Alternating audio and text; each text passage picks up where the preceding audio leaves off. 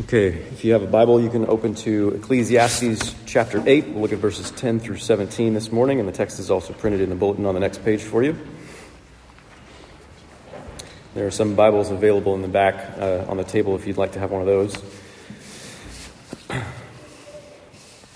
So, one of the big struggles that people have with the Bible, um, big struggle people have with God, uh, people have with the Christian faith, uh, with life. It's the difficulty of apparent contradictions. Apparent contradictions, uh, especially like what we find in a lot of places in Scripture, really. People want nice, uh, neat, tidy, manageable answers to everything, and it drives us crazy when there are disparate things, dissonant things, uh, things that we can't reconcile in our minds. The Bible says one thing in one place, but in another place it seems to contradict itself. So, what do we do with that? What do we do with that? Uh, it's more than an intellectual challenge. This often uh, deeply disturbs people and uh, is a reason for people resisting the faith. Um, for instance, when an apparent contradiction involves a violation of justice, it's really painful. Right? So the Bible talks a lot about the righteous being rewarded and the wicked being punished. And that makes sense, and it resonates with uh, the expectations that we have for how the world really should be. But then we get the righteous being punished and we get the wicked uh, being rewarded. And our sense of what is right, our sense of what is fair, is violated, and everything is chaos at that point. So, so the big question is what do you do with that? What do you do with that as a Christian? Uh, how do you live with the disparities? How do you live with the dissonance? How do you live with the fact that you can't reconcile the most important apparent contradictions that are just like not, uh, like, they're like nails on a chalkboard? Spiritually speaking. Um, that's what we'll talk about this morning. How do we deal with this as Christians? So let me pray, then we'll read the scripture. Father, we come to you with our questions, probably expecting, uh, maybe even demanding, to hear certain answers from you in certain ways that we think we should hear them. And we pray that you would help us to hear what you have to say to us, even if it means that we have to rethink our questions and uh, have to rethink everything. We pray that you would speak to us now and help us to understand and receive your word through your Spirit. We pray in Jesus' name. Amen. Then I saw the wicked buried. They used to go in and out of the holy place and were praised in the city where they had done such things. This also is vapor. Because the sentence against an evil deed is not executed speedily, the heart of the children of man is fully set to do evil. Though a sinner does evil a hundred times and prolongs his life, yet I know that it will be well with those who fear God, because they fear before him. But it will not be well with the wicked, neither will he prolong his days like a shadow, because he does not fear before God. There's a vapor that takes place on earth that there are righteous people to whom it happens according to the deeds of the wicked, and there are wicked people to whom it happens according to the deeds of the righteous. I said that this also is vapor. And I commend joy, for man has nothing better under the sun but to eat and drink and be joyful, for this will go with him in his toil through the days of his life that God has given him under the sun. When I applied my heart to know wisdom, and to see the business that is done on earth, how neither day nor night do one's eyes see sleep. Then I saw all the work of God, that man cannot find out the work that is done under the sun. However much man may toil in seeking, he will not find it out. Even though a wise man claims to know, he cannot find it out. This is the word of the Lord. Thanks be to God.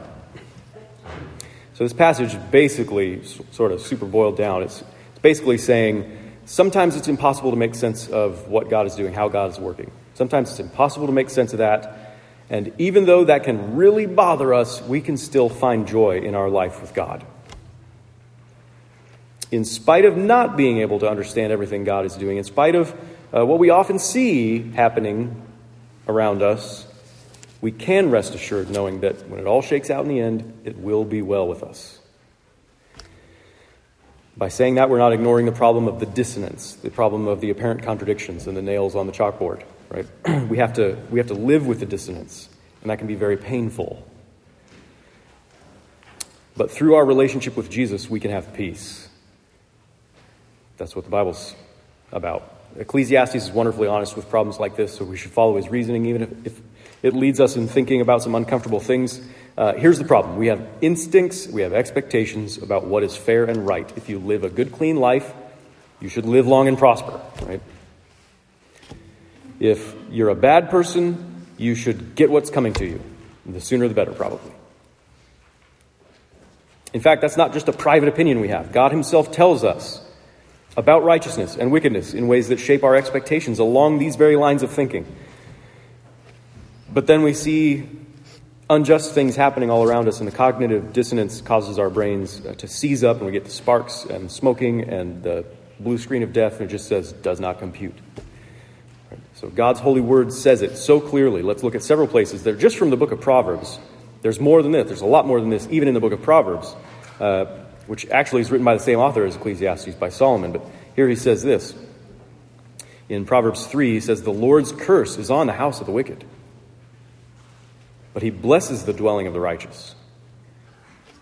It's good. Proverbs 10 The wage of the righteous leads to life, the gain of the wicked to sin. Proverbs 11 The righteous is delivered from trouble, and the wicked walks into it instead. Or if the righteous is repaid on earth, how much more the wicked and the sinner? Or no ill befalls the righteous, but the wicked are filled with trouble. So we read passages like this that clearly tell us to believe that God will bless the righteous and he'll deliver them from troubles, while he'll curse the wicked on the other place and they'll just run straight into trouble, be full of trouble all the time. Right? These are the expectations that we have given to us in Scripture. These, these are the expectations of Job and his friends, who wonder why God would allow Job to suffer if Job didn't deserve it. We must deserve it. That's how it works.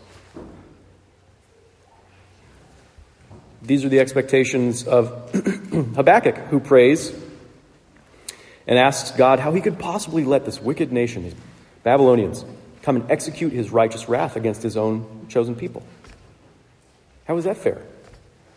How is that right? This is the expectation of Asaph in Psalm 73, which uh, Joe uh, led us through in our prayers of the people, and we sang just a mo- moment ago. Uh, when Asaph complains, the psalmist complains that the wicked enjoy these enviable lives of health and wealth and ease. This is the expectation of Jesus' own disciples in John 9 when they see the man who'd been born blind, remember? And they simply assume, like everybody would assume, that it must have been either him or his parents who had sinned, and that his, afflic- uh, his affliction was the just reward of it. The expectation that's given to us by God in the Scriptures, it's not just a private opinion, this is given to us by God in the Scriptures, is that the righteous are rewarded and the wicked are punished. If he didn't want us to believe that, he shouldn't have written it down so many times. It's all over the place. But then in the very same scriptures, we find those expectations violated again and again painfully. Job suffered. In spite of being righteous, he didn't deserve to suffer, but he suffered. The wicked Babylonians, they get away with murdering God's people. Asaph felt like his striving for righteousness was all in vain. The blind man's lifelong affliction was not about what he deserved. It was not about that at all. We wish our lives worked in the simple ways that are set forth in the Proverbs. We wish we could secure blessings for living a good life. And we wish swift justice would fall upon the wicked, but instead, our experience is much more like what Ecclesiastes describes here in verse 10. The wicked, they go in and out of the holy place. Not only do they get away with their wickedness, they prance and they strut right in front of God, and He does nothing about it. They're praised in the city where they have done such things. All people speak well of them. They have fantastic reputations, even among God's own people. Verse 11 because the sentence against an evil deed is not executed speedily, the heart of the children of man is fully set to do evil, right? So when God doesn't instantly strike them down with lightning in judgment and they appear to get away with their evil, it just serves to encourage more sin and the world becomes that much worse a place to be because God delayed his judgment. The wicked they even have the honor of a decent burial when they die. You sort of pass over to the beginning of that verse. It doesn't seem like a big deal, but uh, to have a burial is it's an honorable thing, and it's a, a testimony to uh, the resurrection. When really they deserve to go without a burial, like the man in Ecclesiastes 6, a few chapters ago, we talked about this. We've seen this before uh, as a testimony that the wicked should have this testimony that there's no hope for their soul, that they would be cursed by a righteous God. Right? But they get the honor of a decent burial. It just it often looks like the wicked are blessed, or at least that God is doing nothing about them, that He's apparently unconcerned for justice after all. And uh, in spite of all this talk in the Bible that we have about justice and righteousness and the rewards and punishments, right? Uh, it says in verse 14, there's a vapor. He says this twice here, just to em- emphasize a vapor that takes place, a vanity, right? That's what uh, shows up in a lot of our Bibles. This is vanity, this is emptiness, this is meaninglessness at its peak. There's a vapor that takes place on earth. There are righteous people to whom it happens according to the deeds of the wicked, and there are wicked people to whom it happens according to the deeds of the righteous. Vapor, he says. So Phil Ryken is a commentator on Ecclesiastes. He says, Oh, the injustice of it all. This is, this is painful stuff. Oh, the injustice of it all. If God is righteous, then we would expect him to reward the righteous and punish the wicked, yet often he seems to do exactly the opposite. There's something that feels really wrong about that. It feels deeply wrong about this lack of justice. And everybody feels it because we've been taught by God Himself to expect justice from Him.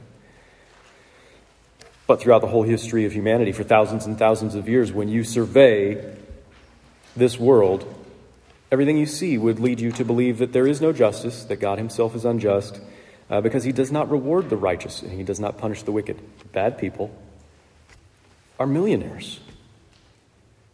And good folks get cancer and die. At the very best, with humility, we will say, God must be righteous. I just don't see how it's possible. But the apparent contradiction of that feels like this big problem. It's a question that many Christians prefer not to think about, honestly.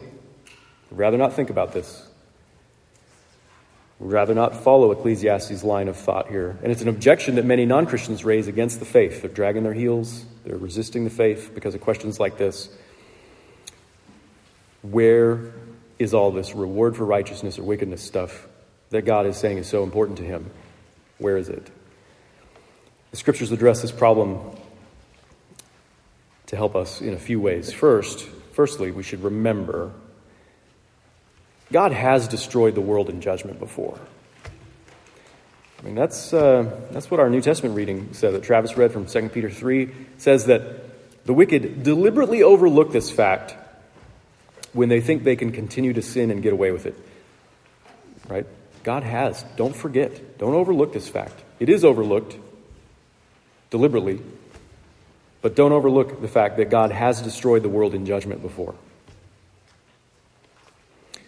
Um, Peter continues and he says that God has his reasons for delaying, for delaying his judgment.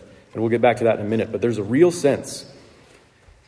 The gospel declares to us there's a real sense in which God has brought resolution to this dilemma. He has brought resolution to the problem. When Jesus died on the cross, it was to reveal God's righteousness. Right, so Romans 3, uh, this is printed there in the bulletin. I'll read a couple verses from it in verses 25 and 26.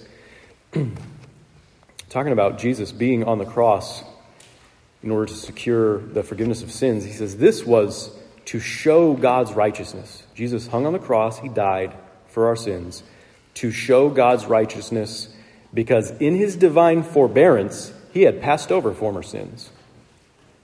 It was to show his righteousness at the present time so that he might be just, and that word in the Greek, just, is also the words translated righteousness. It's the same word in the Greek, just, righteous, interchangeable. So that he might be just or righteous and the justifier, the one who declares righteous, the one who has faith in Jesus. So we've had a hard time reconciling all God's promises about justice when for so long it seemed like he's just passed over all the injustices. Right? As Ecclesiastes demonstrates and Paul explicitly addresses, the scriptures are aware of the problem of God not punishing injustice. Not only does God shape our expectations for justice, not only does God allow for contradictions to exist, contradictions to his justice and his promises about justice, but God addresses the dissonance and he reconciles all the disparities. His patience, his delay, his forbearance might look to us like tolerance. The wicked get away with their sins and they never see justice in this life. But then God sent forth his Son to the cross in order to demonstrate his righteousness. He was never overlooking the wicked, he was never smiling and winking at sin and evil. He was never ignoring anyone's sin after all. He meted out his holy justice upon Jesus as he hung on the cross in order to fulfill true righteousness, in, so that you could rest assured that he is in fact righteous to demonstrate his righteousness. Not only is God just, but he's also the justifier of the one who has faith in Jesus. God's the one who declares sinners to be righteous because of Jesus. And in doing that, he turns our biggest complaint here into the biggest reason for praise. There are righteous people. As it says in verse 14, there are righteous people to whom it happens according to the deeds of the wicked. And there are wicked people to whom it happens according to the deeds of the righteous. If you have an acute sense of justice, you'd probably say that's unfair that the righteous suffer what's due to the wicked and the wicked enjoy what's due to the righteous. But if you know Jesus, then you celebrate that.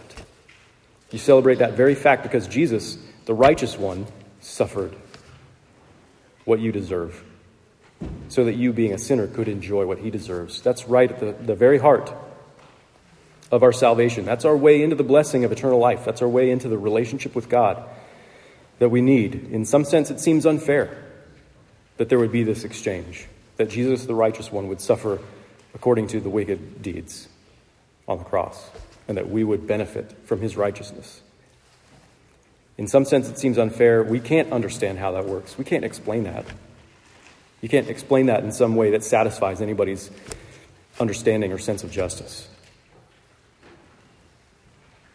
But in another sense, God says this is the perfect demonstration of His justice, and we can never thank Him enough for it.